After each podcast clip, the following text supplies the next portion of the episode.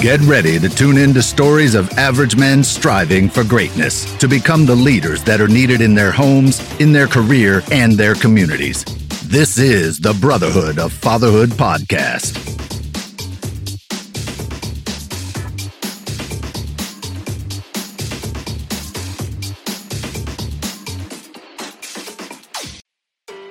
What's up, everybody? Welcome back to the one and only show that brings you real life advice on how to be a better man. My guest today is the one and only John Seidel. John is a writer, author, and digital media consultant. I'm super excited to get chatting with him. But before we get started, as a man who desires to live up to your full potential, you need a tribe, a tribe that will challenge you and help you grow. If you haven't joined the Brotherhood of Fatherhood Facebook group yet, be sure to hop on Facebook and search the Brotherhood of Fatherhood. Join the most valuable group online where you can get practical and tactical advice to be the father, husband, and leader you are designed to be. Welcome to the show, John. Hey, I'm so glad to be here. I have been. Speaking of that, you know, you know how they say, uh, you know, I was a I was a client of theirs before they were a client of mine. Right? like I was a member. I've been a member of the the Brotherhood of Fatherhood Facebook group for. I mean, since it's Very early. yeah, Very early. yeah. So Yeah. I, I, I definitely endorse people going to that and um and joining. Yeah, it's funny, men, men in Facebook groups. It's kind of a, it's, it's an interesting, it's an interesting uh, psychological study. You know, there's, there's Yep. the guys that just watch everything. It's crazy. The I'll be- lurkers. yeah, well, I'll be like, hey, that guy never interacts or whatever, and I'll get a message from. Oh, this podcast episode, I blah blah blah blah, blah. and then when this conversation, I'm like, I've never seen you do anything in the group, but Mm. people are getting a ton out of it. Yeah. And and so I'm totally cool with lurkers. I'm like, Yeah. whatever. There's 30 3500 guys in the group and you know, there's about 250 that interact all the time, Yeah. but the, I, I have to believe that way more guys are getting more out of it than are interacting. I mean, even myself, I feel like I go through seasons. yeah. Oh, you yeah. know, it's like all right i'm For I'm, sure. I'm more active just in general on facebook and and then sometimes where um you know i'm not Right, right. Yeah, and I think it's appropriate. I mean, I'll I'll do Facebook fast for sure. I'm like, oh my gosh, I gotta get out of this. yeah I'll, I'll i'll go through times where i take like social media off my phone for a little bit my wife's like you know my wife's like hello where are you you know Yeah, and i'm like uh, you know before i know it there's literally sometimes hours have gone by and i'm like what am i doing yeah. You know, wow. I want to go down this road because it's it's about living a life of intentionality, right? Like, Absolutely. Like we can get so lost. I installed a game on my phone. I don't do games at all, Mm. and I installed a game that I used to play like 12 years ago. Could it have been that long? I'm old, man. And um, I installed it just for the air flight, the airplane ride, because I wasn't sure what the video situation Sure. was going to be on my last trip to um, to Costa Rica. So I was like, I'm just gonna have a little entertainment, and I, I'm playing it. I'm having a blast, right? And then I find myself playing it in the hotel while Kim's getting ready, and then I find my, I found myself playing it at home, and I was like three days back from vacation, and like, man, I just don't feel right. Something's off. I don't feel mm. like I'm getting work done, and I'm like, wow, like every little break, I'm like, and then it's like I'm a zombie, and Yeah. I, I lost all control, and I'm, I'm like, okay, gone. yep yep But yeah, Yeah, I've I've I've definitely noticed that I I- I've tried to change from playing games or search, searching social media to listening to audiobooks. Yeah.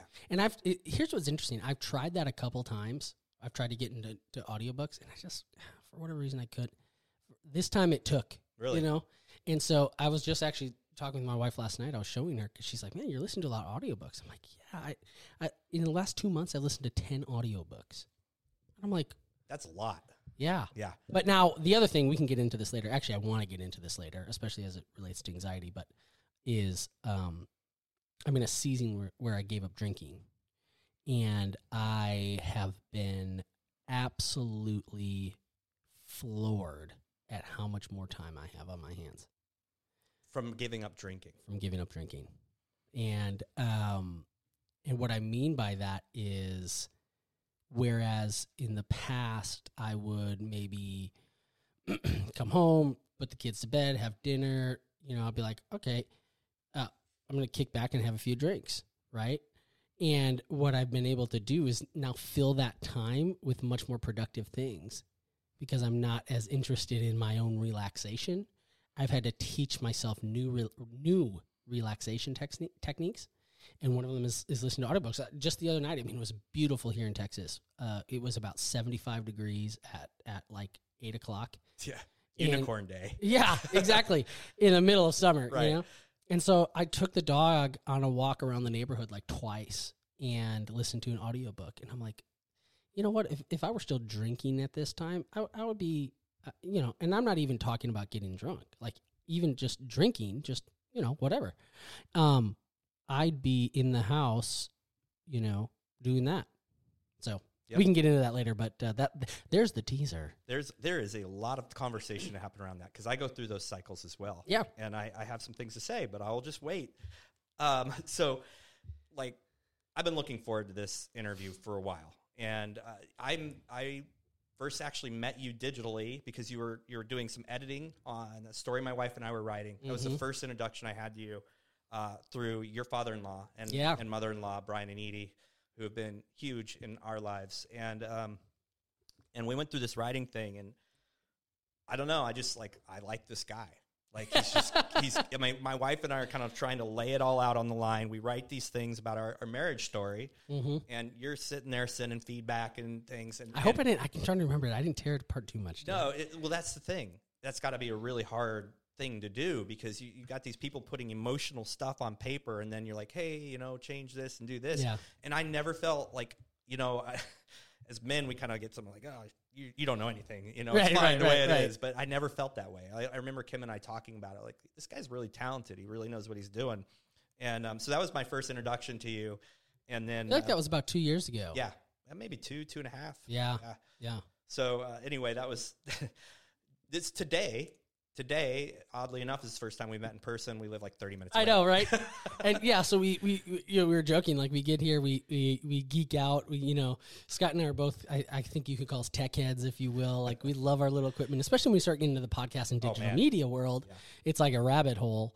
Um, and so we're, we like combined our equipment and, and, and doing, um, cool stuff. And we're like, yeah, this is the first time that we've actually seen each other to do a live video podcast. Yeah, which is cool. It's my first video live video podcast, and it's something I've wanted to do for so long. So I'm I'm super pumped, and it's really cool to have another techie nerd guy to like be like, oh, I got this cord, and I have these Yeah. cameras, and I'm like, sweet. Yeah. Yeah, I was kind of feeling bad, so I underpacked because I was like, oh, I don't want people to know how big of a nerd I am, and I'm glad I'm glad you. Uh, And I like have my two Pelican cases. I'm like, here, let me grab it out of this one. yeah, it was awesome.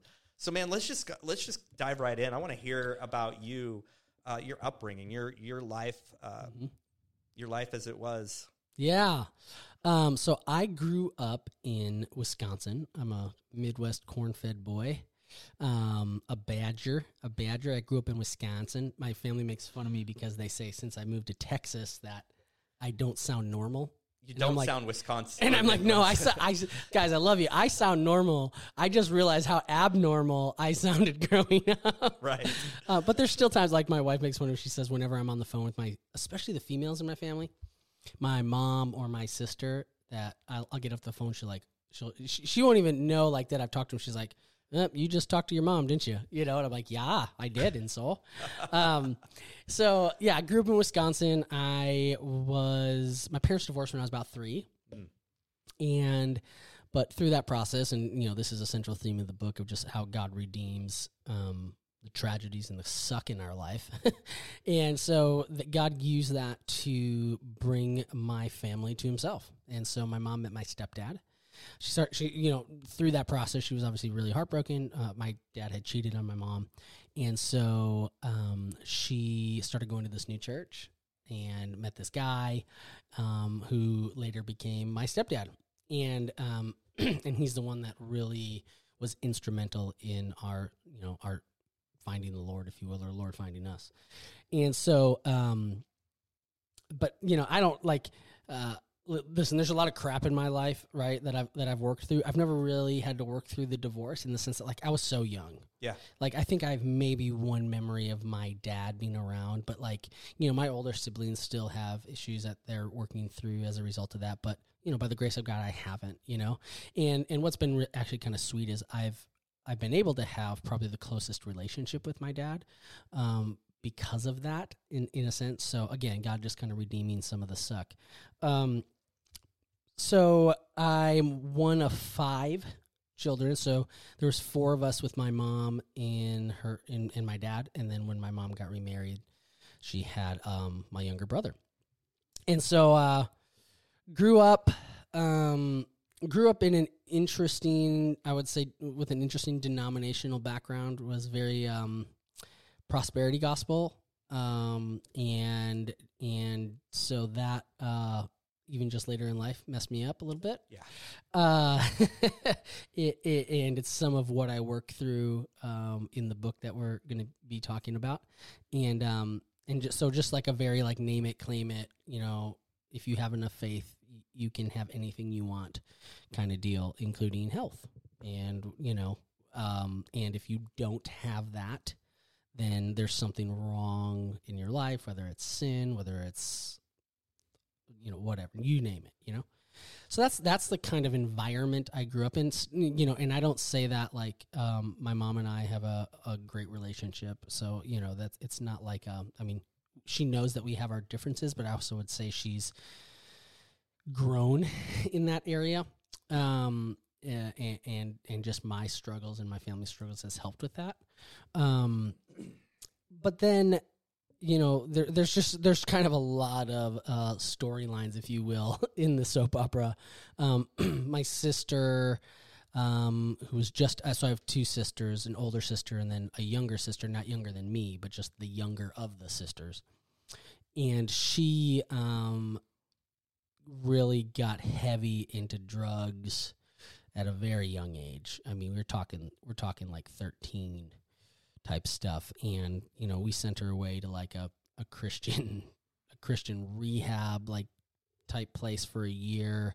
Um, but but life life was actually pretty hellish growing up because of that. And again my, my parents did the best they could but um, uh, my my sister just made it hell. I mean, she had behavioral issues that would make behavioral itch- issues have behavioral issues. You know, um, so uh, like you know, life was re- life wasn't. Um, I mean, life isn't peachy for anyone, but it was just it was very chaotic. It was very hectic in in growing up. I mean, there's times I would just I would literally you know go to the top of our farmhouse. I'd sneak up on the window and just like cry, you know, because my sister is just. I mean, to the point where I'm like, I've is she demon possessed? Mm-hmm. I mean, I, I'm I'm serious. Like, like like sc- like over the th- smallest things. Like my stepdad would like take her phone privileges away, and like this was before cell phones, so like right. would just take her landline privileges away, and and she would go absolutely insane.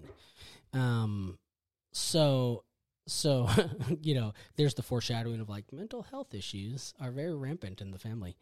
Um, so that's so you know that's kind of the longer, shorter version. Um, I went off to college and um, uh, I got away. And I, I, wasn't necessarily planning on getting away. Like I wasn't like running away from the like. I'm actually a kind of a, a homebody. I love Wisconsin. If if the, we didn't have six months of winter, I'd love to be living there. But I just can't do that. Yeah. I'd rather have like two months down here in Texas where it's really hot than the six months of winter.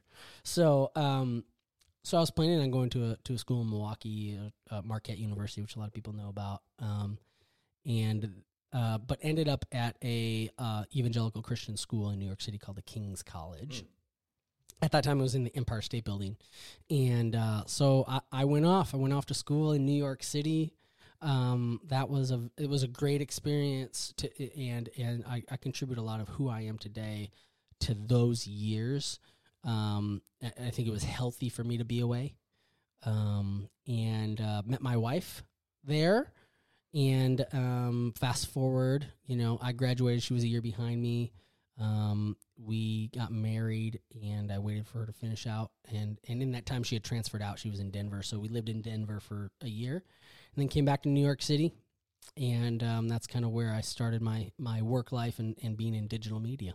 Yeah, yeah man, I, I, there's so many things like having read your book. Mm-hmm, mm-hmm. there's so many things I'm like, there are so many things we can touch on. One of the things you mentioned earlier was um, was prosperity. You know, kind of the prosperity gospel, and and this is something I've kind of like been watching for a few years. Yeah. having been in some some um, business areas where that was like a big thing and, Mhm. and kind of like peeking in and then you know through through my own personal growth and watching uh, it's it's a pretty dangerous type of in my opinion pretty Mhm. dangerous type of mindset but what, the thing that hit me really hard was the story about you and uh, your stepdad in the car when you found out like one of your favorite football players Yeah. had passed away Yeah. So this was, I think it was about my senior year in high school. and, um, I mean, I can still see the intersection, and I, it's we're on Calumet Avenue. There's a BP station, our 76 station on the right, um, uh, and we're listening to the radios. Kind of, I think it was around Christmas time, and over the radio, and, and, you know, if you watch this um, on uh, YouTube or wherever, you'll see that there's like a Packers. Football. We're, we're actually doing this at my house, so there's a Packers football in the back there, and um, I'm a huge Packers fan, and, and so over the radio comes, "Hey, we're we're so sorry to, to let you all know this, but Reggie White has died suddenly in his sleep." And you know, Reggie White was like, I mean, he was the man. Not only, I mean, I think he's still like second all time in in sacks, yeah uh, like total sacks. Um, and and you know he hasn't been playing football since like '99 maybe, and um, and so I I was like, oh my gosh, Reggie White died. Like, and this dude was like, not only was like he a great football player, he was a good dude in the sense of he served the Lord, man. They called him the minister of defense. You know, um, he pastored at that time. He was pastoring a church in I think North Carolina. When he was living in Green Bay, he he was an act. Not only was an active member at his church, but he, they would give him the pulpit. He would preach um, on some Sundays, and and so like not necessarily in like I'm not saying he's a good guy. Like he's done all these good things, so he shouldn't die because Right. that's actually the prosperity gospel. But um, he he like it's just not the type of person you expect to just die in their sleep. And, and that's what we made what my stepdad said so jarring next which was he looked at me and he said man reggie white must have had unrepentant sin. I'm like what? It's like yeah you know the bible promises us 70 years. And so you know he was i don't know 40 something maybe. And um he's like yeah the bible promises 70 years so so he died like he obviously had unrepentant sin or something was going on in his life. And I'm like, I'm like, no. I'm like, that's what are you talking about? And so we got into this like big argument in the car. Like we start yelling at each other. He's telling me like I'm biblically illiterate. I just need to read the Bible. And I'm like, this is stupid. Like, what do you like? Come on. Like, like God's just waiting to like strike me down. I'm like, you know, I'm in high school. I'm like, so I, you know, what? Because I I lusted yesterday at at you know this woman like what what is I I don't think I've repented of that you know? In fact I pretty pretty much enjoyed that. Let, let me just be honest with you you know?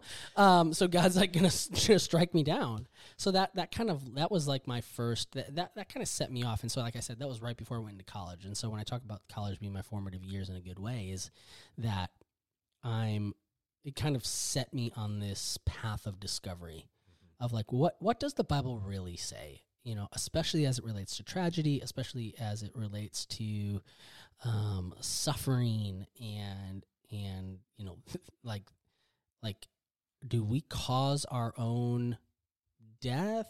You know, like so so that that was yeah that's the story that really kind of set me down that road.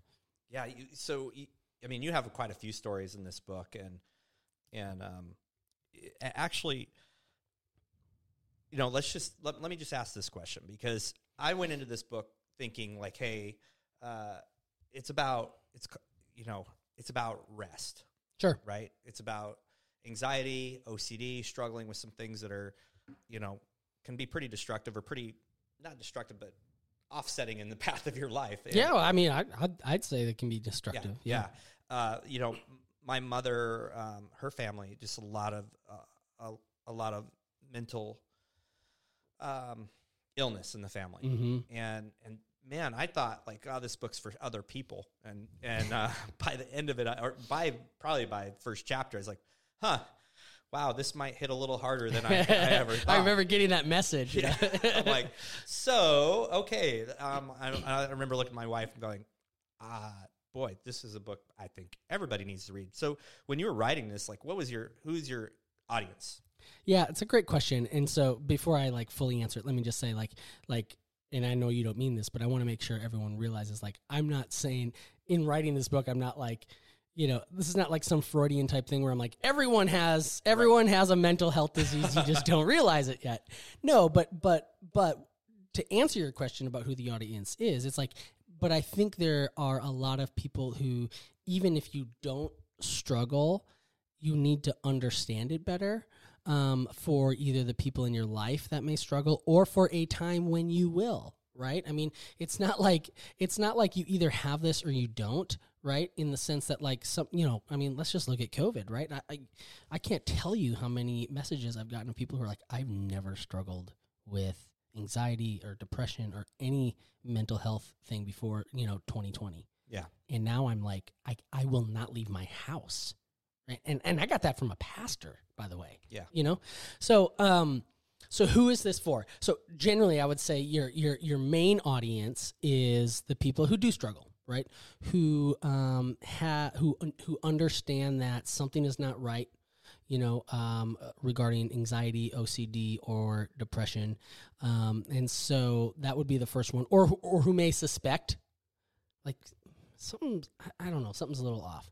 And then it's also for loved ones of those who struggle.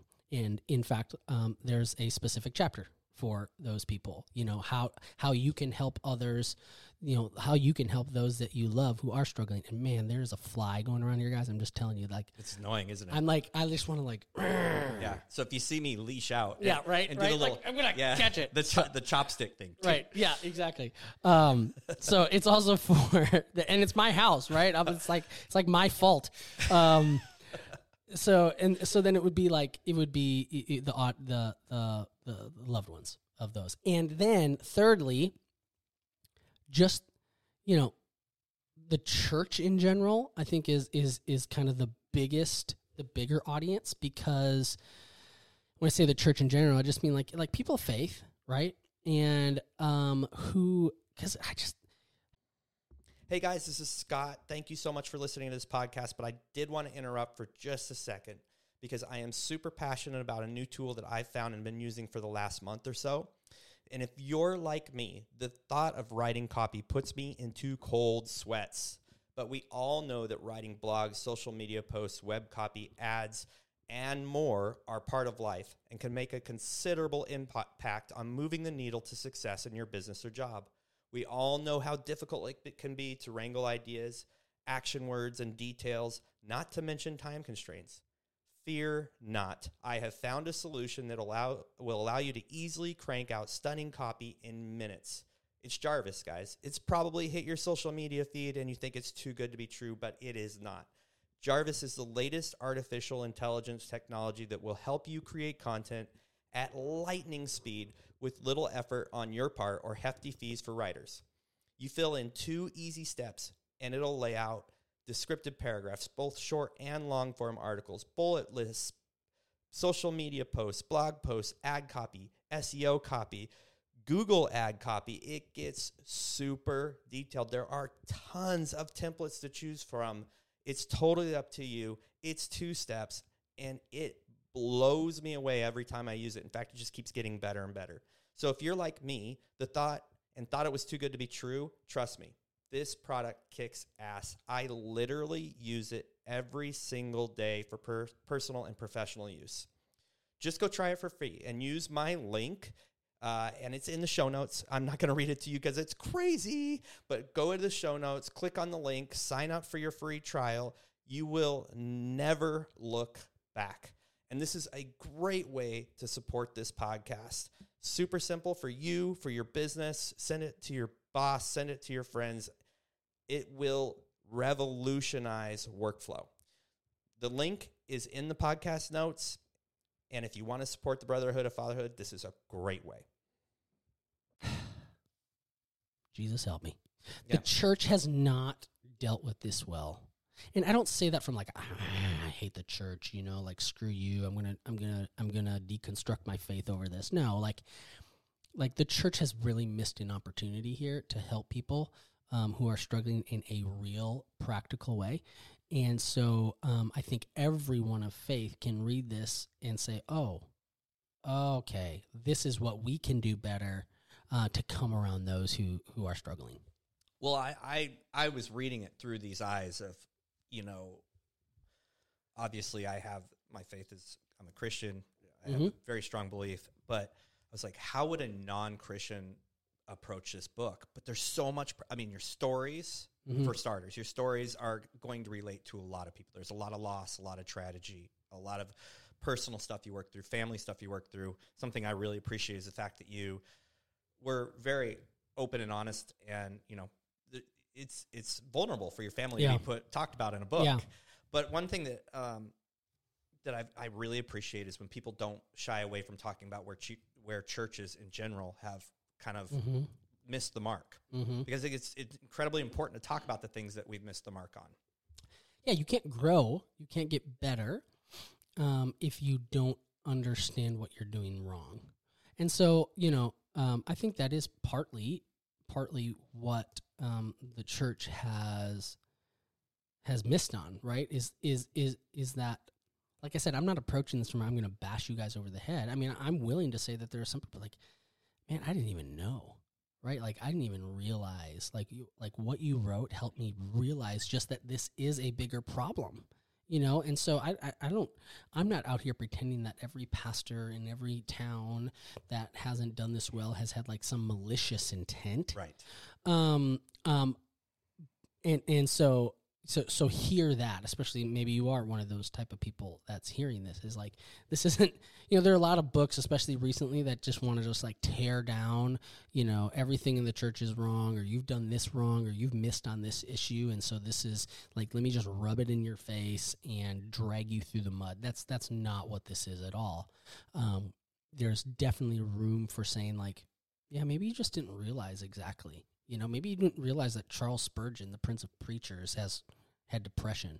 Like, yeah, like, I didn't know that before I started really getting into this. And like, you know, you hear Charles Spurgeon's name thrown around. You're like, dude, the guy was like really depressed, like really depressed. Him and his wife wrote about it. You know, so um, so it's things like that that I'm hoping people realize. Yeah, yeah. I mean, I think just listening to your story and knowing kind of how the way your family viewed things, that kind of that the, the Mhm. church that they were in, and the fact that behind closed doors things were falling apart. I mean, people were having major issues. You talked about your sister already, Mm-hmm. um, and you went through some some serious tragedies in your. I don't. I don't actually know the years, but I mean, when like when's the first time you realize like, wow, like these things I'm thinking or feeling are a little out of the norm. Yeah, that's a good question. there was definitely a there was a singular moment that that where the light bulb turned like went off, like that proverbial moment. But I would say that even growing up, I realized there was always something a little different. Um, I just couldn't put my finger on it, or I didn't know. I, I, I hadn't named it right. So there's even a book, a chapter in the book called "Call It by Its Name," right, and the importance of naming what's going on in you. And um, I, I didn't know what was different about me. And so, you know, I just realized I always had a harder time getting over things. Um, and so I just called that I'm just more sensitive, you know. Um, I realized that I couldn't, there's things I, I wanted to stop thinking about, but I couldn't stop thinking about. Um, and so, you know, there's this line that I say in the book is like, you know, especially growing up in a Christian home, like you're told, like, like live your life at school and everything where like everyone's gonna want to like like be like you and like see Jesus through you and it's like I'm secretly there like I don't know why anyone would want, would want what I have you know Right. because my life is kind of hellish if things like if things aren't going perfectly like I'm a wreck Mm. inside um and and so like re- really truly i do not know how i got through high school and college especially college like in new york city right? Like the capital of chaos. Um and so i mean i attribute that to obviously the um the grace of the lord but um i, I real so so that's i i just kind of knew there was something different about me and it just gr- gradually got worse and worse and worse um, and then there was this moment with my wife. Um, a few years into our marriage, we had just moved to Dallas, and Uh, well, actually, we're about three years living in in, in Dallas, and um, I mean, it's so stupid, but like we we went to go for a walk, and we went down. We were living in a loft at the time, and I said, "Hey, uh, you get us coffee. I'm gonna run to the bathroom. There's a little coffee shop in the bottom." And uh, I said, "Hey, just remember, I don't like I don't like Splenda." And and she's like, "Yeah, yeah, I got it, I got it." Like I, I just hate Splenda. I think it tastes like dirty sock water. I think it makes everything it touches um, it tastes like dirty sock water or just like chalky and just like fake. I don't know. And so I'm like, make sure they put sweet and low in it. Yeah, yeah, yeah. I got it, got it. So I run to the bathroom. I come back. She hands me my coffee. I take a drink and there's Splenda in it. And I just like lose it, you know, like not like, not like I'm punching the walls, you know, screaming at the top of my lungs, but like something, something happened inside of me that I'm, that I'm just like, it's Splenda. Like why? And I even like kind of like why are you like getting so like why does this bug you so much that that there's Splenda in your coffee and not sweet and low? And it like ruined the entire day. I mean, I went up back up to the apartment. We didn't go on the walk. I sat in silence. I I I, I was just so torn up. And you know, I think it was that night or the next morning. My wife looked at me and she's like, "Listen, something's got to change." Like I I mean, I'm in this. I'm I'm not saying like I'm going to leave you, um, but I, I just need to know like like what am I in for for the rest of our lives because uh, that's not really what I signed up for. Um, I'm not excited about this, and I'm always walking on eggshells. I don't know like what's gonna set you off, what's gonna throw you into a loop, what's gonna like make you for two days just be in a, a, a rut. Um, and and she's saying this like sobbing through tears and and i'm just like you're right you're right and and yeah that's not fair to you and so i called up my my oldest sister who i remember had kind of telling me that she had struggled with um, anxiety and ocd and so i told her what had happened and she goes she just kind of laughed. She's like johnny that's what my family calls me johnny. She's like johnny you you have it. And I'm like, really? It's like, yeah, don't you know it runs in the family? And she just like, you know, like in Matthew, where where where like they they they list off the lineage of Jesus, you know, yeah. this person, this person, this person, this person, and, and I'm just like, holy cow. Um, and so I made a point with a psychiatrist. He heard what I had to say. You know, I talked about some of the other just crazy stuff, and he's like, "Oh yeah, you just you have GAD and OCD. GAD is generalized anxiety disorder, and and just so like everyone knows, like like OCD is a f- is a subset, a form, a type of anxiety. So if you have OCD, you have anxiety. You don't necessarily have OCD if you have anxiety, although they um, they do tend to go. I mean, a lot of times they they do go hand in hand.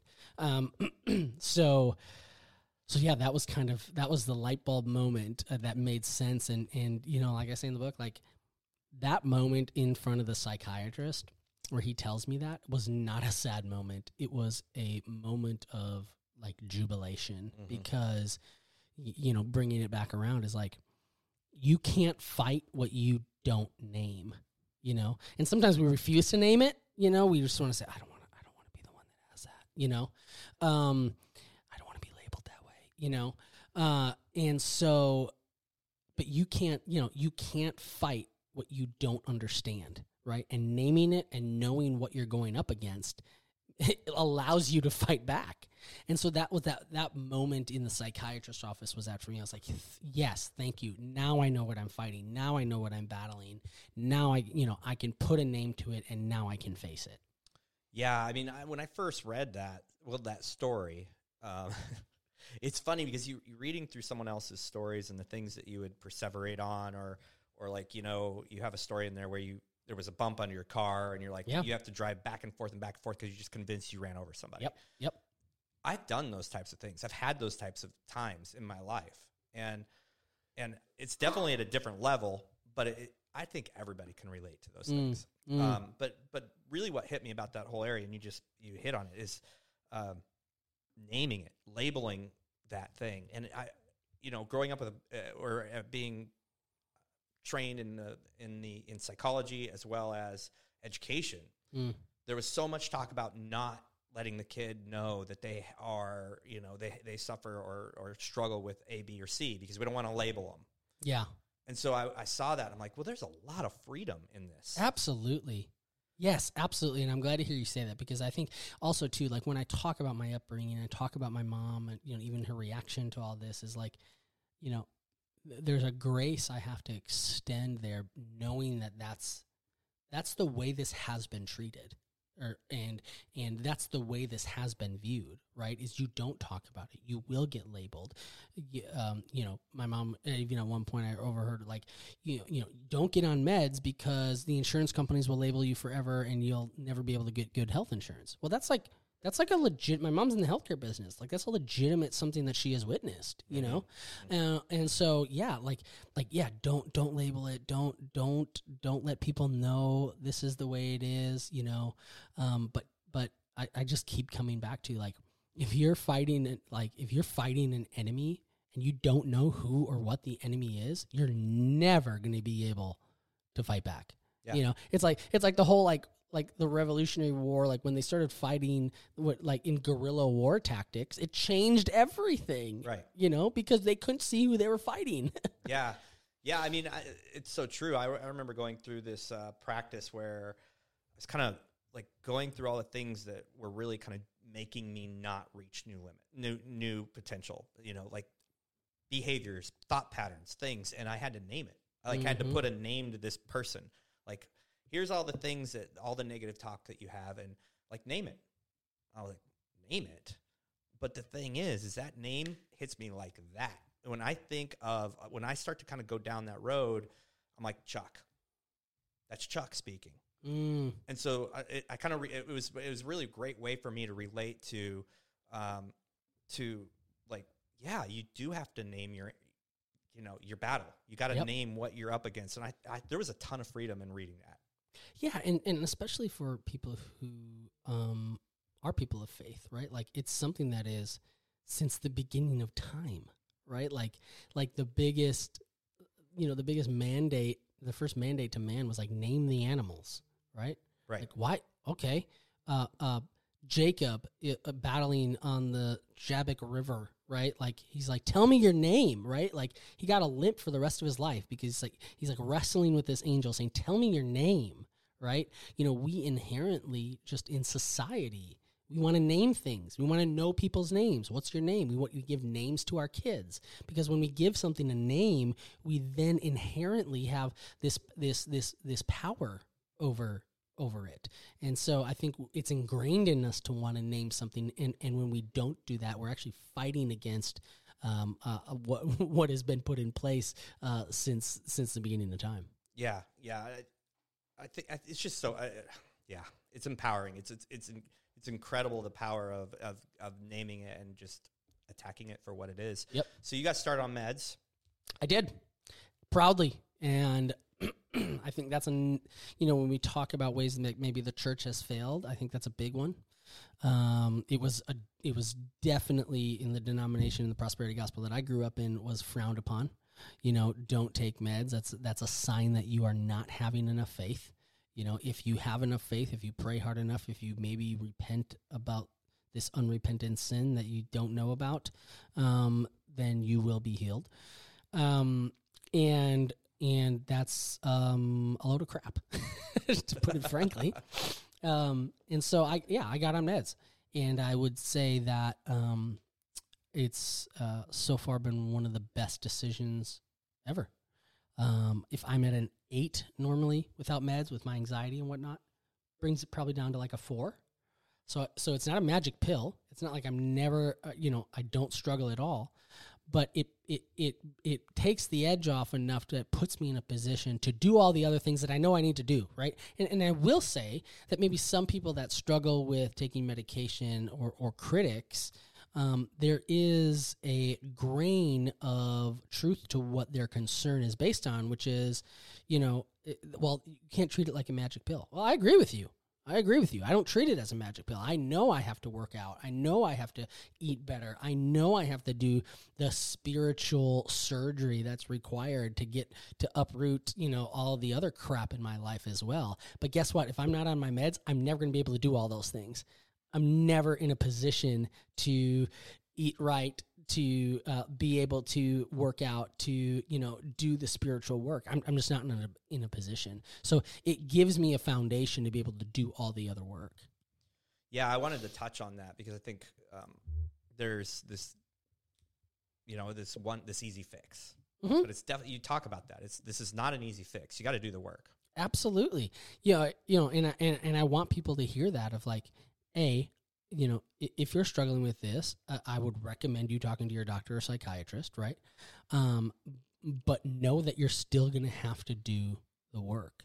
You know, I have to do the work continually, every single day, and um, I like that's not like medication. I said, like I said, you, anxiety, OCD, depression are is a physical and a spiritual problem. Um, but I have to address the physical before I can ever address the spiritual.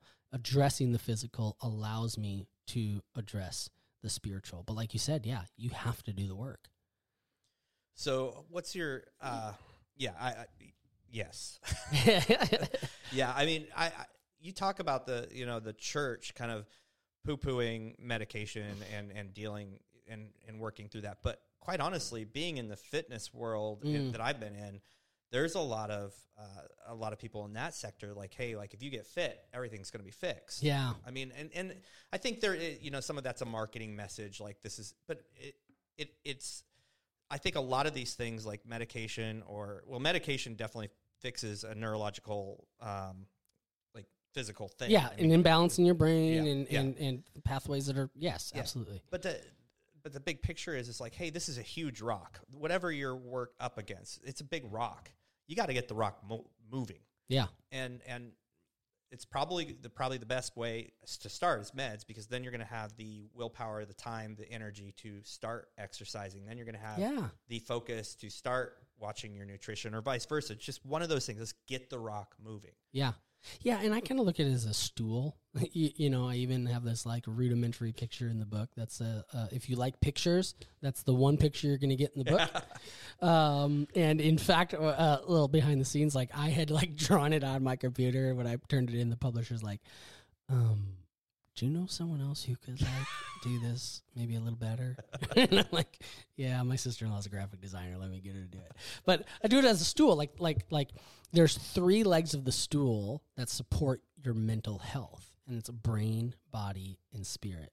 You need all three of them, right? A three-legged stool with only one stu- with only one leg is going to topple. With only two legs is going to topple. So, um, you're yeah. I, I think there's always a tendency in whatever environment you're in. you know, it's like mom blogs.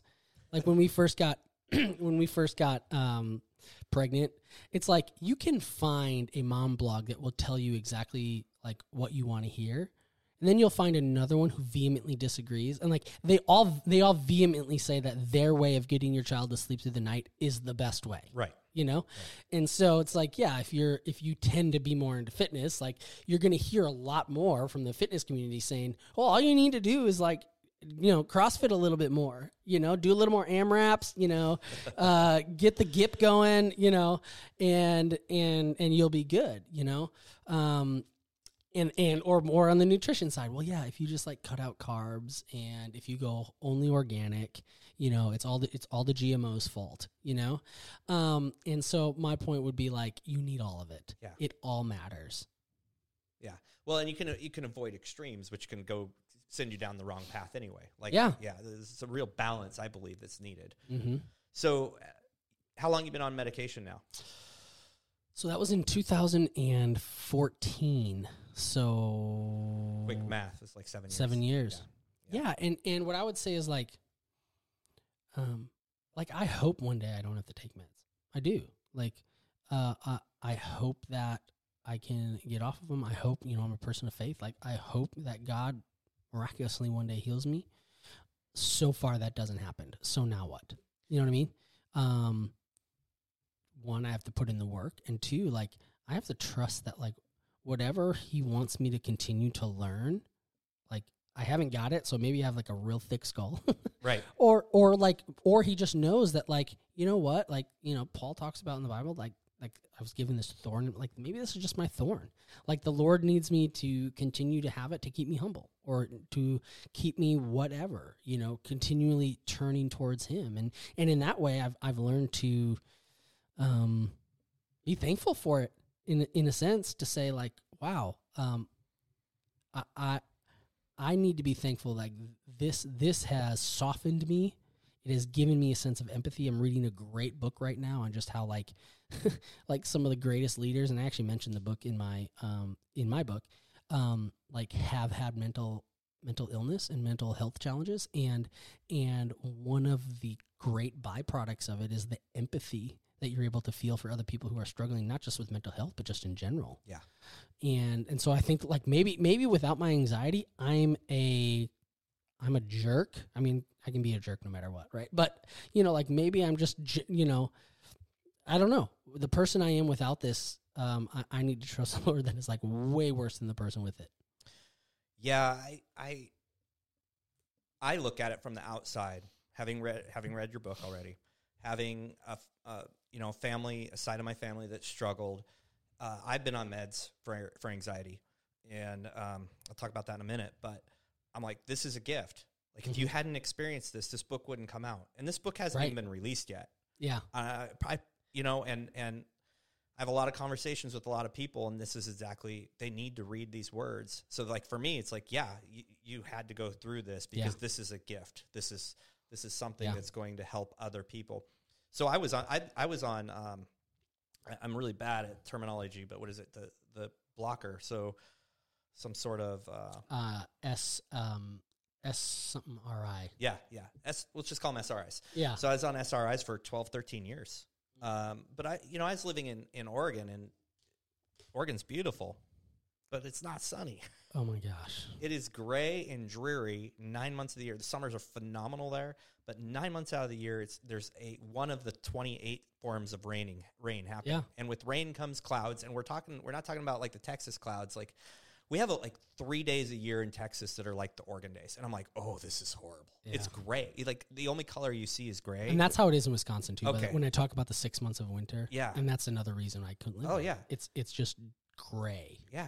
And I just found myself like just down and anxious, really anxious, snapping at things, like snapping. I, and- and you talk a little bit about that, but like this, the Splenda episode is like, okay, I've had a lot of those. By the way, guys, on the way here uh, yesterday, Scott promised to bring me coffee with Splenda. I couldn't so help it, man. this could this it. could have been a real interesting There's a there's, podcast. there's a few things. One at one point you talk about um, your sausage fingers, and I'm like, Yeah. I'm like, uh, yeah. Have you seen the typos in my text? I know. like, it's fat thumbs. There's no way around it. And yeah, everyone's like, "You're a writer. You shouldn't have that many typos." I'm like, "Have you seen my thumbs?" those keyboards, like I'm hitting three lum- numbers at a same time, Yeah, or yeah. th- three it's really just a crapshoot what it's going It- to put it there. is, It is. And the funny thing is, is my phone has started auto correcting like and to SND. So if I type and right, it does SND Oh, that because is funny. I hit S and D so many times. That is funny. so um, I, I really related on that. Another one is, and I can't let these go because they're, Sure. they're just so funny. You talk about your wife being five foot eight. Yeah, So I'm five foot six on a good day, maybe five and a half. that's got right. and Like half. Scott, but like I t- we told you, like we had never met in person. Scott walks through my door. I'm like, "Thank you, Lord." Man, when I, I have a few stories about that. My wife's five foot eight, smoking hot, very, very fit, like complete opposite of me. Yeah. So this one day, I have to tell a story. I'm sure I've told it in the podcast like eight times, but it's just the best. I'm walking into in Northwest. We had for Fred Meyer, so I'm walking into Fred Meyer, my favorite store at the time, because you could go there and get anything. And so I'm walking in. I'm with my wife. And I'm holding her hand, and I just start chuckling. And there's this guy probably like 15, 20 feet in front of me, and he's he's there. So he's he's shorter than the woman he's with. His his wife or woman, I'm like, man, she's good looking. And I'm like, I look at my wife. I'm like, man, he married up. Like literally, she's taller than him. Yeah, He's yeah. not a good looker. Look at her. And then I just started busting up laughing. She's like, what? I'm like, that's me. Yeah. That guy's legend. yeah. so I totally related. You're like, yeah, I got this wife. She's she's five eight. Yep. so it took a- Tall blonde, you know. I'm just like short, stocky, Yep. you know. Yeah, yeah, but you know, I've I've uh, the the older I've got, the more I've been settled into that, and I'm just I think people like you and me have never met a BMI index that we like. no. you know what I mean? Like the BMI index hates people like us who are short but like thicker. yeah, You know, like Yeah. just like yeah, according to the BMI, like I should be 175 pounds. I was 175 pounds in like sixth grade. yeah. But I've never been like I'm not obese. Well, I mean technically according to BMI. BMA I- will tell you you are. I, I'm obese, um, but like you, you, you look at me and you're like, oh, he, I like I shouldn't be on like a TLC show or something. you know what I mean? Like, well, I was I was you know in the fitness industry, and I'm doing um, body fat percentages, and I did this test, and I'm like, my my body fat was great. It was right where it needed to be. This is when I was in my 30s. I and but if I looked at my weight and my height, I was moderately obese. yeah, yeah, I'm Like- like, what, what is wrong? I do have to tell you, I have a torso. I, my my nipple to belly button ratio. My, this is my new measurement, by the way. okay. Is pinky tip to thumb tip. Oh, now, Like, now, literally. like, if I'm, Yeah. So nipple to belly button. So I have no torso.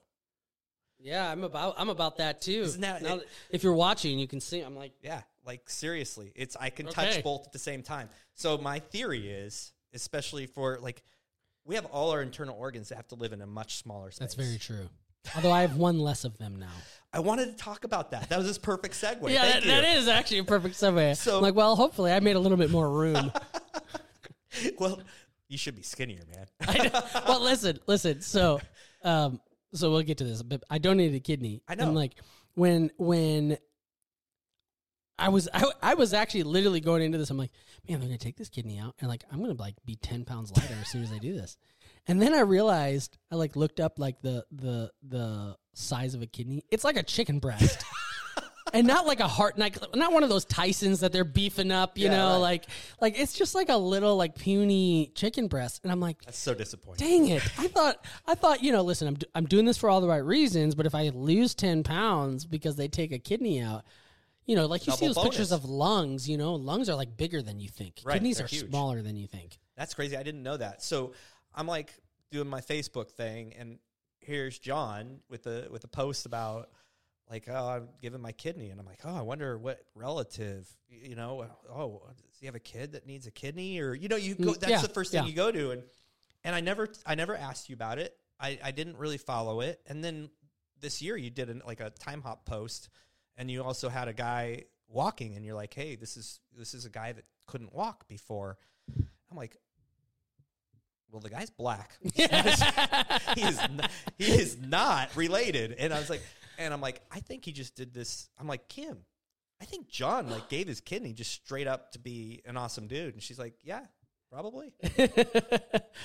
yeah so um i i did don't i donated to a stranger a guy i'd never met um and so the story goes like this so my stepdad um who i mentioned earlier on Yeah. when I was when I was younger, you know, this is preteens.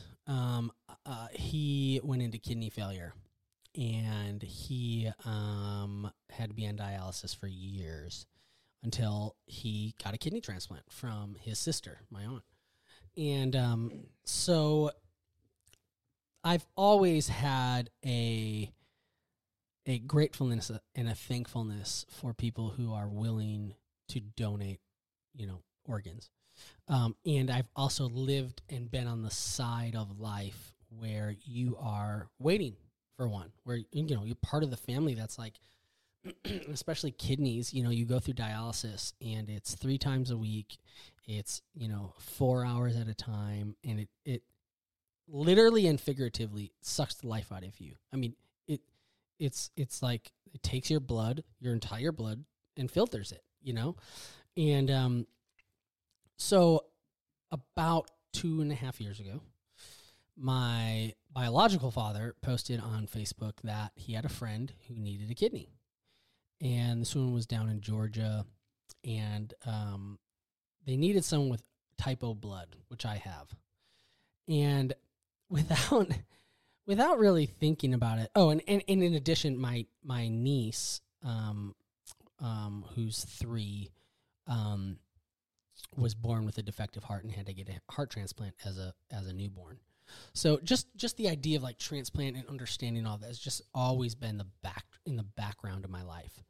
And so when I saw this post from my dad, it's like the woman um, needs an O donor. I knew I had O blood, and I was just like, okay, like it was like just click on here, fill out the form. So I was just I was at I was working from an office, you know, back about you know back in the in the old days when people used to work in offices, and uh, it was like a co working space actually. And I said, yeah, I'll do that. So I clicked on the form and I filled it out, and it was like, oh, thanks, thanks for submitting to be a kidney donor. We'll let you know. And so like I go home and I get the like the quintessential like how's your day at work from my wife. I'm like telling her, I was like, oh, you know, this, this, this, this. And I said, oh, yeah, and I signed up to be a kidney donor today. And she looks at me, she's like, what? And, and I'm like, as soon as I said it, I'm like, I probably should have checked with her first. you know, like that's that's I don't recommend signing signing up to be an organ donor. Like, I mean, on your license, sure, but but like a Yeah, living yeah. a living donor, like, oh, I'm just gonna go, you know, give some of my liver or whatever. Um, and so that was some interesting conversations because she had a lot of questions, you know, and and me like having grown up around a kidney don- donation, like it's it's here's the, what's interesting. It's the most common, like the most needed, um, and it's the safest. Um, it is um, they they do ton of them, you know, and so you live a very normal life afterwards. And so I knew that, and so I was like, to me, I'm just like, I mean, if I'm a if I'm a match, like It's a no Great. risk proposition. Right. Yeah. and so, um, to make a long story longer, I then what started going through that process. Like, you know, you go through several rounds of matching. You know, is your blood? Is it this? Are you healthy? Are they healthy? Blah blah blah. And so I started getting into that process for this woman, my dad's friend, and as it started getting into like was like they would do like what's a tissue called a tissue match, which basically like I go in and I get like like you know gallons of blood drawn and they tested for everything and they they put our bloods together and see if they like attack each other you know and um right before i was slated to go in to get that done that woman called me and she said hey uh so someone else was getting tested ahead of you and they ended up being a match so we don't need you i'm like okay well my wife might be you know relieved Yeah. um, Right. and she said, but throughout this process, um, someone at my husband's work reached out to him because they, they had heard about us needing a kidney and just said, "Hey, we're look." She, this was a woman. She's like, "Hey, I'm I'm looking, and we're looking for a kidney for my husband. Let us know if you hear of anyone that's willing to donate." And so, so when she calls me up to tell me that they don't need me, she's like, "Do you mind if I pass your information on?" He's like in Mississippi, so it's a little little closer, and um, and I'm like, "Yeah, sure, absolutely." You know, again, didn't didn't say anything to my wife, but I'm like, "Hey, you know, it, it's kind of like as a kid, you know, if it like like kids, you know, you're like, Daddy, can I have a treat? Yeah, yeah, you can have a treat." And then like three days later, they're like, "You're like, what are you doing in the treat box? You told me I could have a treat three days ago."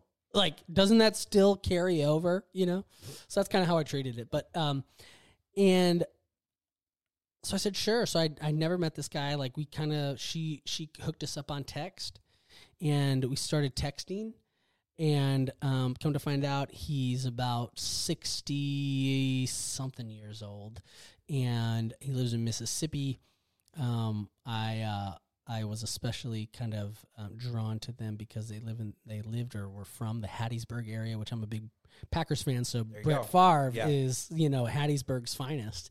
So I'm like, well, maybe one day I'll be able to meet Brett. Um, and uh, and so um, we get to start to get to know each other, and sure enough, like I start going through the through the testing, and like I'm a match, which is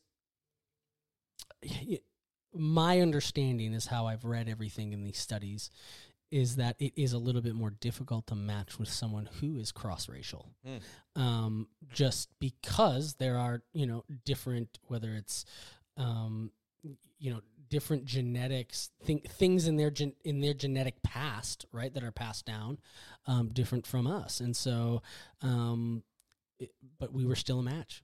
Wow. so i was like okay god all right. And so just kind of kept going with the process and then it like came to a grinding halt. And that was because his kidney failure was caused by diabetes. And um, diabetes just wreaks havoc obviously on your extremities and everything. And so long story short he had to start getting started with his toes. It, it ruins your circulation. Toes amputated feet amputated ankles amputated all the way up to his knees amputated. So that whole process was like a year or so of, of him going through all that. And um and then it, and then then like the transplant clinic calls me up. They're like okay we're ready. Like give us your BMI, you know, and they're like, and I gave them my BMI, which is already like, you Right, know, right. a crappy indicator for someone, you know, with my build, and they're like, ooh, okay, we need you to lose some weight, which I kind of expected, but I didn't expect them to call me up and be like, okay, we're ready. Like I thought they would Yeah, like, no, can you give me the three minute warning, Yeah. you know, the two minute warning, you know, like, hey, things are looking good. You may want to start, you know, not eating chips. Um, and so I had to take about three months to, well, July, August, September, October, probably four months to get healthy, um, to be able to donate. And so October of 2020, I went to New Orleans and met him for the first time Wow. and uh, gave him a kidney. And now, like his life, you know, it's just incredible. And and I was telling someone this the other day. Like I don't talk, I don't tell this story to say like John is great. Right. I tell this story because like I know, like I'm not great. Like I like talk to my wife. She'll be like, "Yeah, he can be selfish." Like, yeah, you know, like he can, y- y- you know, the anxiety crap. You know, like, um, like the fact that God uses imperfect people to accomplish His perfect plan is it blows me away. And so, you know, like I even just like I'm like, yeah, you know what? I gotta, I gotta, I gotta get off the sauce for a little bit. You know, like I'm not, I'm not treating this in the most healthy way recently. You know, it's like, and yet God still uses me. Um, and so that that's why that's why I love telling the stories. Like you as well. Um, I know that like there are people listening who are like, man, I'm messed up, and I'd be like, yeah, I'm messed up too. And so now he's walking. He's able. he he wasn't able to walk. He had prosthetics, but with the dialysis, he had no energy to learn how to use them. He couldn't even sleep in his, for like five years. He didn't sleep in his own bed because of the way the fluid builds up when you're on when you don't have kidneys. If he was laying down, it like the fluid just like would pool. So Oh, he, had to, man. s- he had to sleep in a recliner chair um, for five years, and now the guy can sleep in his bed and walk. And I'm like, wow. Yeah, that's amazing. It's powerful. It's it's awesome. Um, you you mentioned you know kind of talking with your wife through this and and how has your how has your your struggles or or your mental I, I guess we call it mental illness. Is it okay to call that? Yes. Yeah, Yeah. okay. And I and I'm I'm a proponent of calling it that because it goes kind of to the call it by its name. Like it loses its stigma the more we Right. like. Yeah. Right. I have a mental illness. Right. Okay.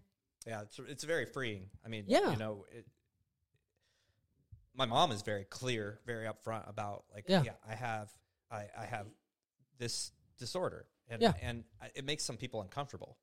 But I'm like, hey, like she feels great. She's happy to tell people, you know, most of the time, and um, and so it's good to good to know. It's not just Right. Yeah. Like. Yeah.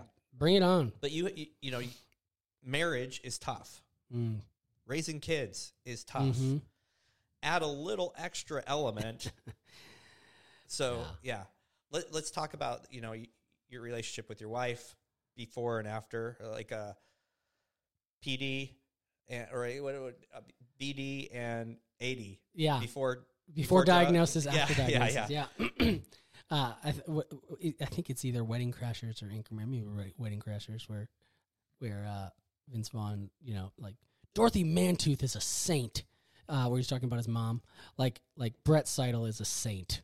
Um, and I'm, you know, like you talk about how like the Lord can bring two personalities. If I'm like an extrovert's extrovert, Yeah. like I'm outgoing, I I I formulate my thoughts as they're coming out of my mouth.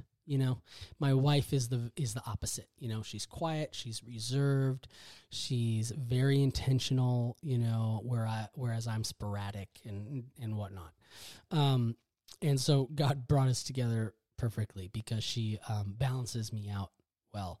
But yeah, she. It, it's really interesting because especially through this book and and you know I part of me that like hates this word because I feel like it's been it's it comes across as so churchy and like there's so many connotations to it, but in a way, like she's kind of developed a type of ministry to people who, oh, especially wives, um, who have husbands who are like me. Mm-hmm. And she's been able to speak into their lives. And so what she talks about is just like like it it was it it was tough you know, before we named what was going on, before you know, before then I was able to fight back. Like her life, her life was pretty crappy, you know, and and there's still like I have to fight back sometimes some shame associated with oh, that. absolutely. And and just realize like, hey, like let that go. Like there's some like you didn't know, you know um, that doesn't absolve me from like every wrong thing I, I i did you know um but but her life her life changed drastically and dramatically after I got on medication. I think that's something people like like you know your decision to fight this doesn't affect just you. Like if you decide like you're you're you're not going to do everything it takes to fight back like that's not just a you decision. Right. You know, that's a decision that affects your wife and your kids and your sisters and brothers and your mom and your dad, you know? And so like like don't just like I talk about in the book like how some of these disorders are inherently self-focused and like take the focus off yourself a little bit sometimes. You know, like yeah. I need to be reminded of that. Yeah. Um and so she like there are still times Scott like this this happened like um 2 months ago uh, you know, she she was the first person to read uh, the book once it was finished, and once she read it, she had to go back. I say back. She had to go back to counseling, and um, you know, I remember when she first told me that again, some of the shame. She's like, "Listen, I, I, I just realized, like after reading the book again, I realized I have some unresolved things that I need to work through about how hellish life was. Yeah, before you started fighting this. Yeah. Before you started fighting back, really. And again, like at first I'm like, you know, I heard I heard you resent me. You resent me for something I, I couldn't really control or didn't know how to control. She's like, no, no, no, no. Like I, I, I'm not I'm not saying this to shame you. I'm not saying that. But there are things in my life like like like John, you don't you don't know what it's like to be married to someone with this. I do, you know? And so that's especially, you know, we go back to talking about the audience for the book. There, there is a lot of stuff in there for people of loved ones, you know? So, so there is one specific chapter reserved, but really the idea is, um, reading this is going to help other people understand what it's like to live with this. And so I think there's there's mutual understandings that take place as you understand yourself better and what you're going through, you, you know, uh, and as that person understands what's going on and and and understands it better like you be your relationship can can grow and and come more into alignment. So, you know, there's one thing that she says in there. She says, "Listen, I remember we were we were on a walk. This was this was during this was during like the height of COVID so, you know, it's like all you could do was like a walk, you know? Yeah. so we're like on yeah. a walk around the neighborhood. We walked a lot during yeah, COVID. Yeah. And uh, she's like, you know, we were getting, I don't know what, there's so many round of edits that the book goes through. So I don't know what round we were on. And, and, and I said, you know, so they're asking me like any other things I want to add. And she goes, she looks at me, she's like, you have to add that the, the, the family members need to go to counseling. Oh, that's good. And she said, even if they think they have it all figured out and resolved. Like, okay, whatever you pay, you pay ninety bucks, and just to make sure, like ninety dollar insurance policy is a pretty cheap insurance policy, you know, and um, and she said because there are so many, uh, like I realized there are so many unresolved feelings that that that once you got better, I was just like, okay, things are great. done. Yeah. You know, um, and that wasn't a healthy way to deal with them. Yeah, there's a lot of lot that happens leaving the wake through the years. Absolutely. Yeah, yeah. I, there's a few things I uh, more that I want to talk about before we we wrap this up. And um, how how is your well? Actually, let me let me go this direction. In the book, you talk about lamenting. You Mm. talk about you talk about a few things that really really hit a chord for me and and um, you know i i told you i was on meds for 12 years two years ago i started getting off of them but to what you said i had long conversations with my wife very intentional very very very long taper off like a two year taper Mm. off a year and a half like because it's so it's you know it changes your system you, i Mm. mean it's it's it's in- incredibly powerful but um, mine I was able to do because now I'm in the sun all the time. So I'm getting I'm Mm. getting the serotonin. It's definitely making a huge difference, right? Um, in Oregon, that wasn't the case. Mm. Uh, but communication. I mean, I was with like, hey, I just dropped, you know, X amount of grams. I want I want all feedback, Mm. and it was it was phenomenal because she'd be like, hey, you're getting a little tense. You're really really sharp. You're really hitting back. So it's, it's this long journey. So um, it goes the same with walking through, you know, starting your medications and going to counseling and, Mhm. and having those conversations. Um, I really like what you said about your wife, what she said about like spouses need to go and Yeah. and, and go through a process as well Yeah.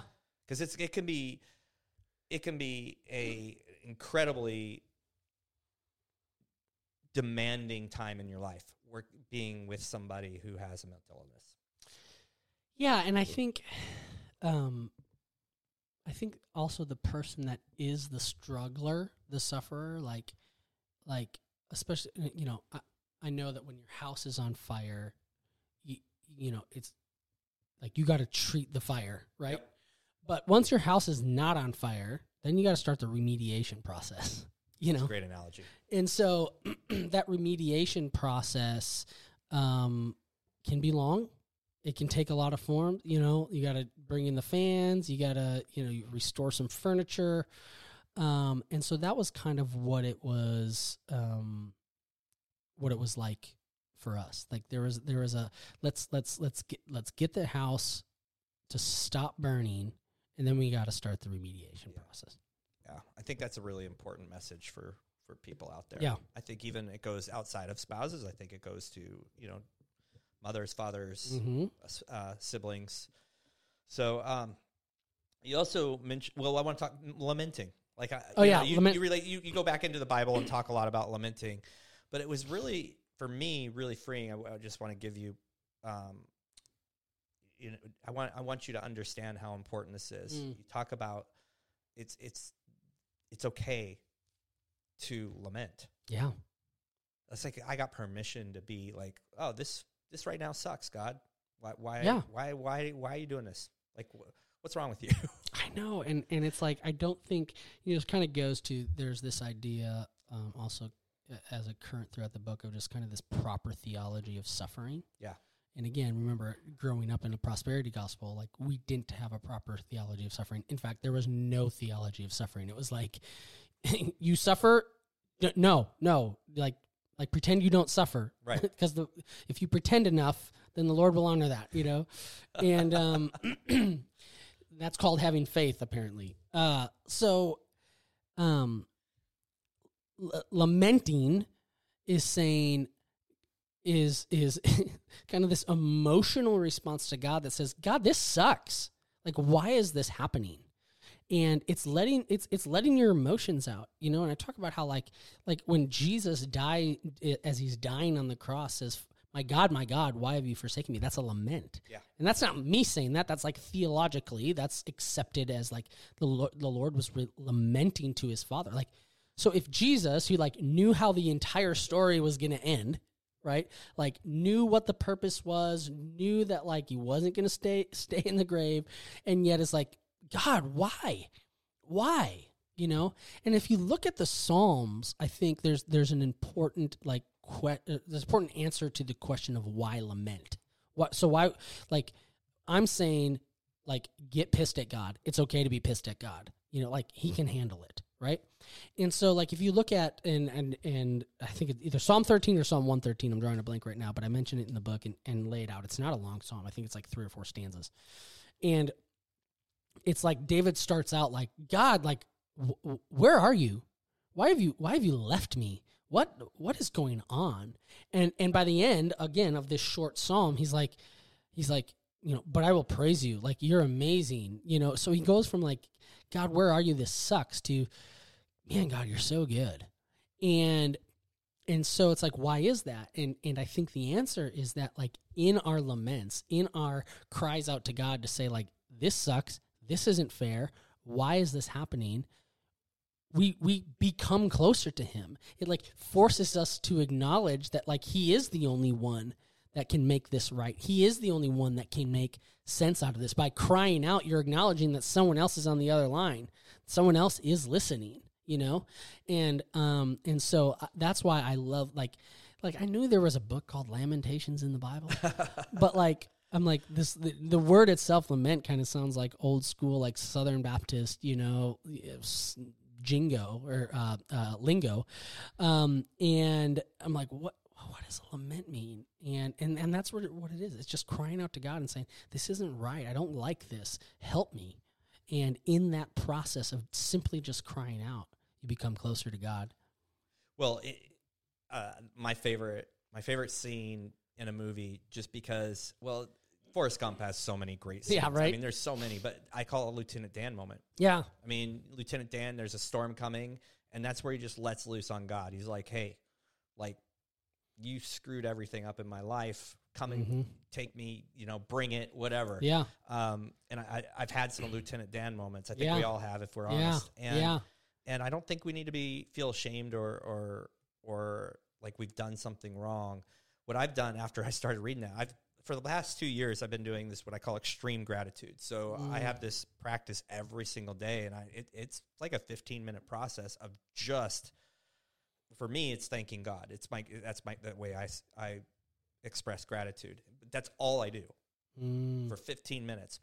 But um, I'm always trying to like add you know habit stacking add the next thing to what i'm doing and i read that and i'm like man you know i so i do that now. Like i go through my gratitude but then i'll do my i call it my lament period my Your period lament session. Yeah yeah. But it's super short because i'm like i'm so i'm so at that point i'm so overwhelmed with joy but um but there's a lot of freedom in being like you know what? Not everything is perfect.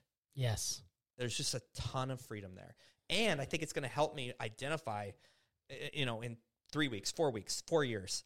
Wow, I used to lament over this thing, and look at look at where it is now. Yeah. Look at what's happened in that time, and then we have so much more joy and gratitude because we were able to identify and really be like, "Hey, this is stupid. This sucks. Right? God, why why do I have to go through this? This is dumb. Right. I've learned my lesson. Thank you. Yeah. Move on. Right. Yeah. Yeah, and and and, and kind of just put bow, bow on that. Like I talk about how like there's a difference between questioning God and asking God questions, and like lamenting is asking God oh, questions. Well, that's good. And now questioning God is deeper, right? It, it's like it's like like that goes to the heart of like you know, are you even there? And not not just like even that can be like a question, but like like doubting like if there is a God, right? Right. And and I think that's more deeper and that that's more than a lament. Um, but to me, like asking God questions, fire away. You know, like fire away. Yeah, God, where are you? Are you there? Like, what's going on? Like, ask questions because by asking questions, you're acknowledging that there is someone there, right. that there is someone who can answer them. Yeah, that's good. Right on, man. So I I always end um, these interviews with a few questions. Okay. All right. So uh, it's funny because before I even started this podcast, I did, I don't know how many interviews, but I picked men that I knew who had raised children who were full, fully grown children, mm-hmm. and um, and who I felt had done a good job. And one of those was Brian, Brian, your your father in law. Yeah. And so I, I I asked him this and I called it the Legacy Project. And I didn't release any of the information. I just like it was me ga- data gathering, right? Just doing a lot of interviews, talking them in. And so it's it's come full circle now. So I ask every man that I interview on the podcast this question. So it's kind of cool. Yeah. Because one of the first guys I asked was Brian. Yeah. Um, but you know, at this point, I got to ask him in real time. But what I'm asking you is when you are retired and your kids are full grown, what is the if you were to peek into their lives, peek into the future and see them full grown, what do you see that means you've done your mm. your your best job as a father? So I'm going to take this a little a little differently. Um, I think that there there may be some people that answer this question like like if they're following Jesus, like I've done my job, and and I've kind of come to the conclusion of like, no, God has done His job, right? right? You know, like um, um, I think sometimes we put it, this immense pressure on ourselves as parents, and especially as as fathers, that like like I control and and am responsible for my child's salvation, and it's like it, it's absolutely a falsehood. You know, like if I could, if I could make anyone, you know, I can't make anyone follow Jesus, right? now I want that for them, right? And I can be an example.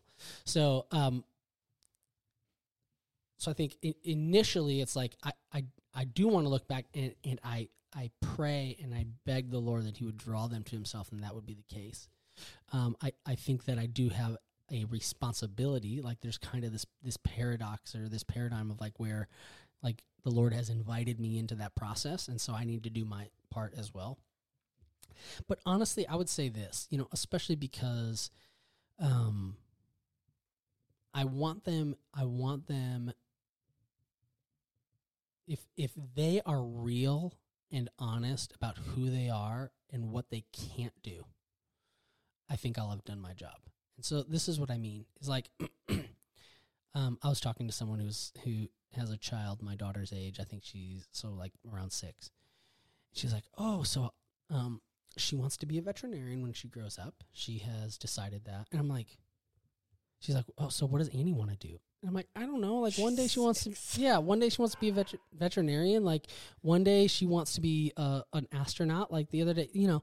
And so, like, there's going to be a come a time where like Annie grows up, and I'm like, baby, you you, you can't be an astronaut. Like, I'm sorry, your math skills suck, you know, or or like, you know what, you can't be a veterinarian. Like, you don't you know you don't you, that that requires a certain set of skills that that you just don't have and that's okay and so i want them to be real and on like if i have taught them and trained them to understand like like y- you can't do everything right? And so it kind of ties back into the idea of of of like why i feel like that's important is because of their salvation right? Like like when you realize you can't do everything you have to turn to the one who you know can right? Like when you realize you're messed up you have to turn to the Lord. And so, like, so I'm hoping this answers the question, but it's like I, I want them, and I, hopefully it doesn't sound like a Debbie Downer, but like I want them to understand they have limitations, and they have more limitations than I think even society tells them.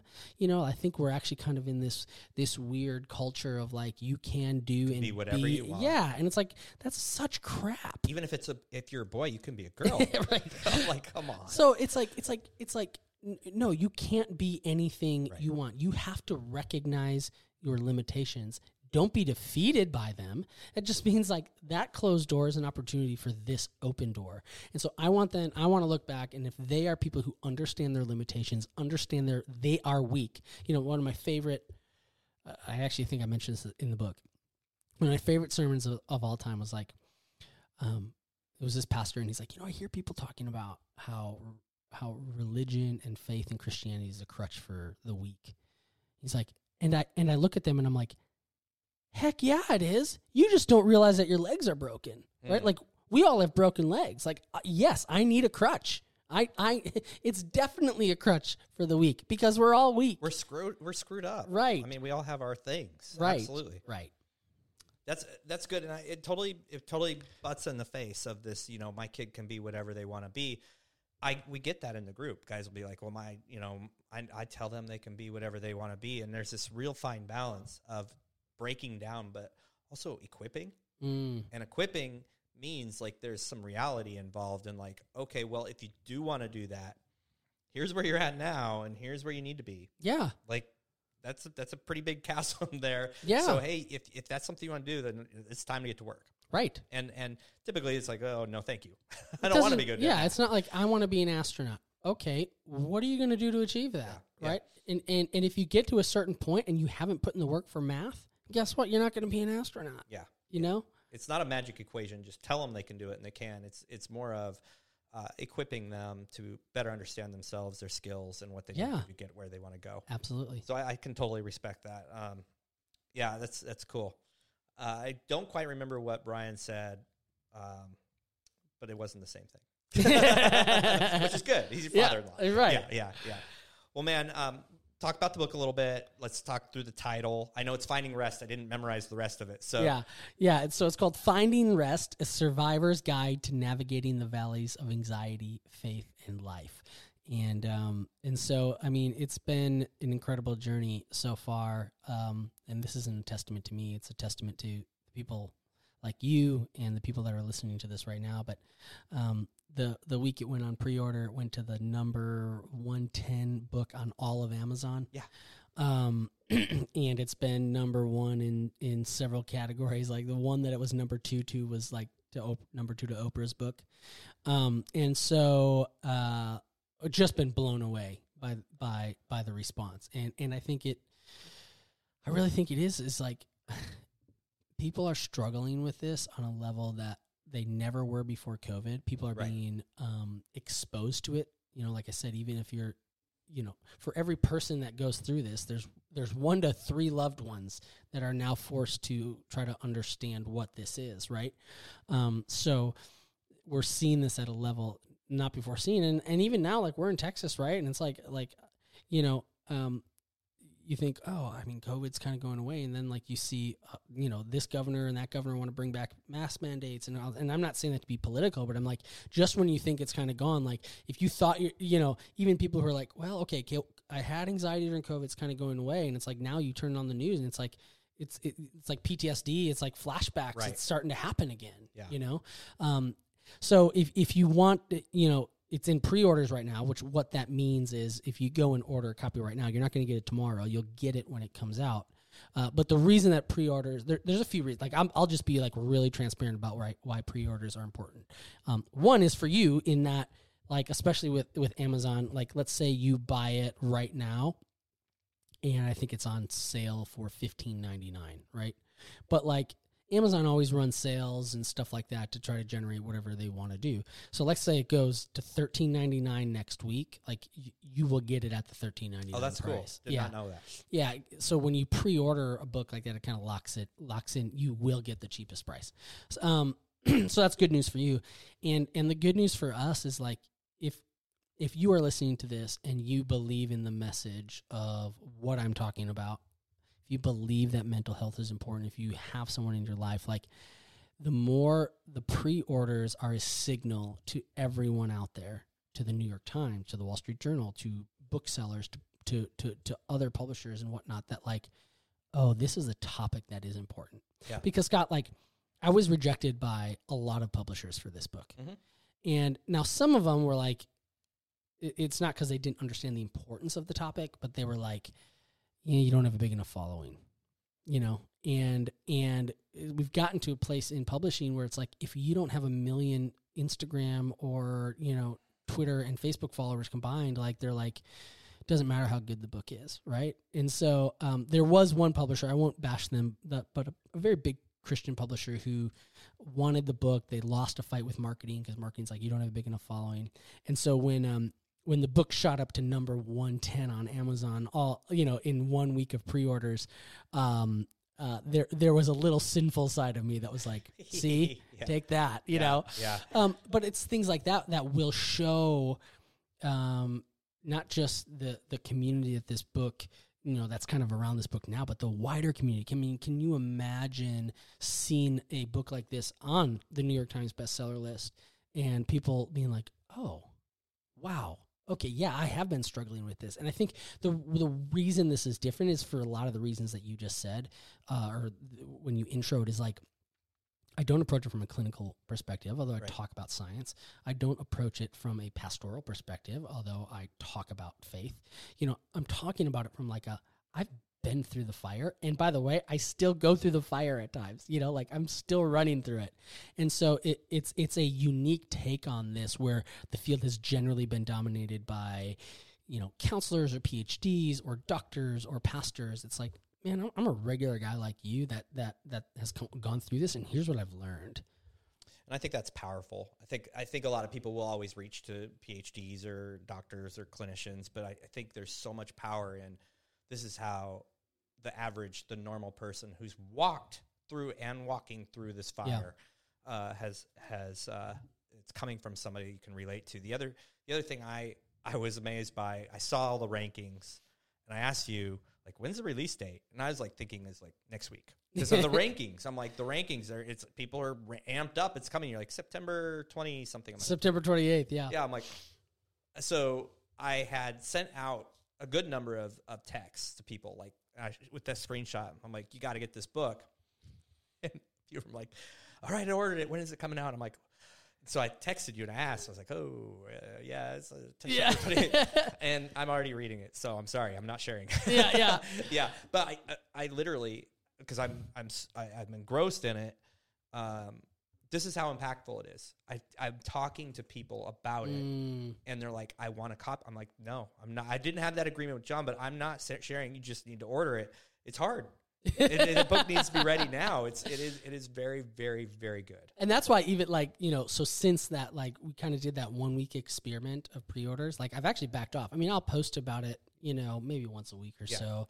But i'm not hitting it hard like i was that work that first week because my even my publisher was like hey just like hit it hard for one week. Let's see how it does. But then you need to back off because a you're either going to tire people out or they're going to get annoyed because they want it right away. Yeah. they can't get it. So it's like i've even kind of backed off and man just by you know so here here's the other thing like any any pre-order sales are counted towards week one sales so so that's why pre-orders cool. are yeah are also important so if you have you know five six seven ten thousand people order the book it all hits on week one and that's how you get on like a bestseller list That's cool. I did not know that. yeah. So um so that's why like I, I still am hoping people pre people pre-order the book because because you know you're never going to date you know get on the New York Times bestseller list or anything like that if you don't have good pre-orders.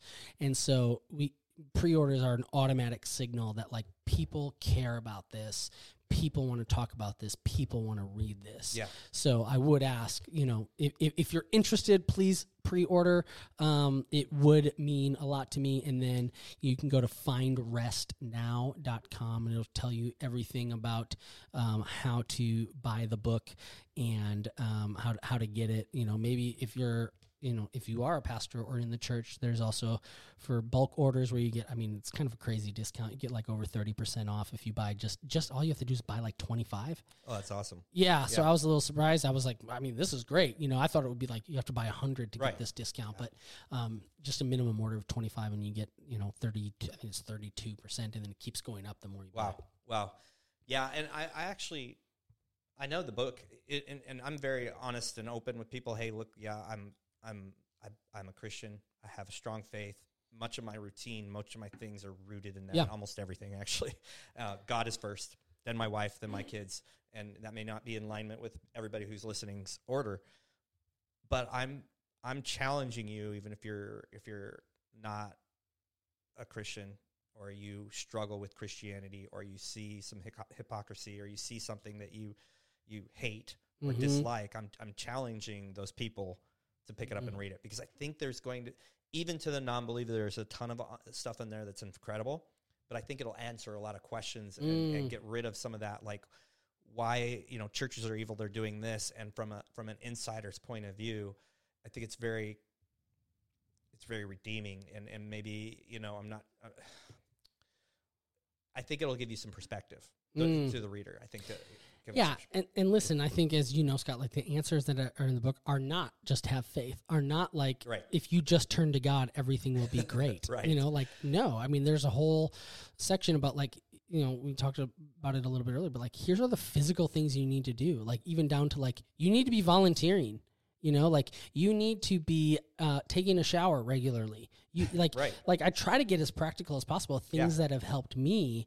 Um, that that yeah, maybe even if you're not a person of faith, that I think will help you. And then, like you said, hopefully you will at least see, at least see and come to understand how a person of faith can battle this, and then uh, and take what you feel like is is helpful for you. Yeah, I, yeah, it's awesome. I I agree. Um, so they can find your book, Finding Rest. It's on Amazon, obviously. Yep. Uh, they should go and pre-order right away. Yeah. The uh, the they can find you on Facebook, Instagram, Yeah, and even if yeah, if you if you just like if you go to that findrestnow.com, all the links are there. everything will be there. Right. Um, but I'm on Twitter and Instagram and Facebook. But you can that's kind of like the one landing page where you Great. can read reviews. You can uh, actually, if you go there now, you can read the first two chapters for free. No fair. So um, yeah, They're good. yeah, you can Yeah. read the, the introduction in chapter one for free if you go there now. So, um, and then I'll be announcing just some other offers, especially for those who pre-ordered the book. Um, I'm working with my publisher right now on a study guide. Very so cool. if you want to do it personally or in a group, and so by by you know, there's a Facebook group and stuff that that you can have access to, and you know all that good stuff Yeah. that we do. Right on. Well, John, it's been a it's been a pleasure. I've been looking forward to this, so I'm I'm glad we got to do this. Thank you so much. I'm so yeah. We originally were just going to do it over Zoom, and we did it in person and, and rescheduled. And I am so so glad that we did. Yeah, me too. I was a little nervous, but I was like, I just got to make this work. I'm so glad I did. So Yeah. thanks again for your time. Hey, everybody, thank you so much for tuning in. Thanks again, John. And you uh, heard from the, his mouth, findrestnow.com, and that's where you can find everything. And of course, order the book on Amazon. Have a great day. Thank you for listening to the Brotherhood of Fatherhood podcast. If you enjoyed the podcast, be sure to share it with your friends, your family, and follow us on social media. If you are a father, make sure you join our Facebook group, The Brotherhood of Fatherhood. Hit the subscribe button and tune in next time for more podcasts from the Brotherhood of Fatherhood.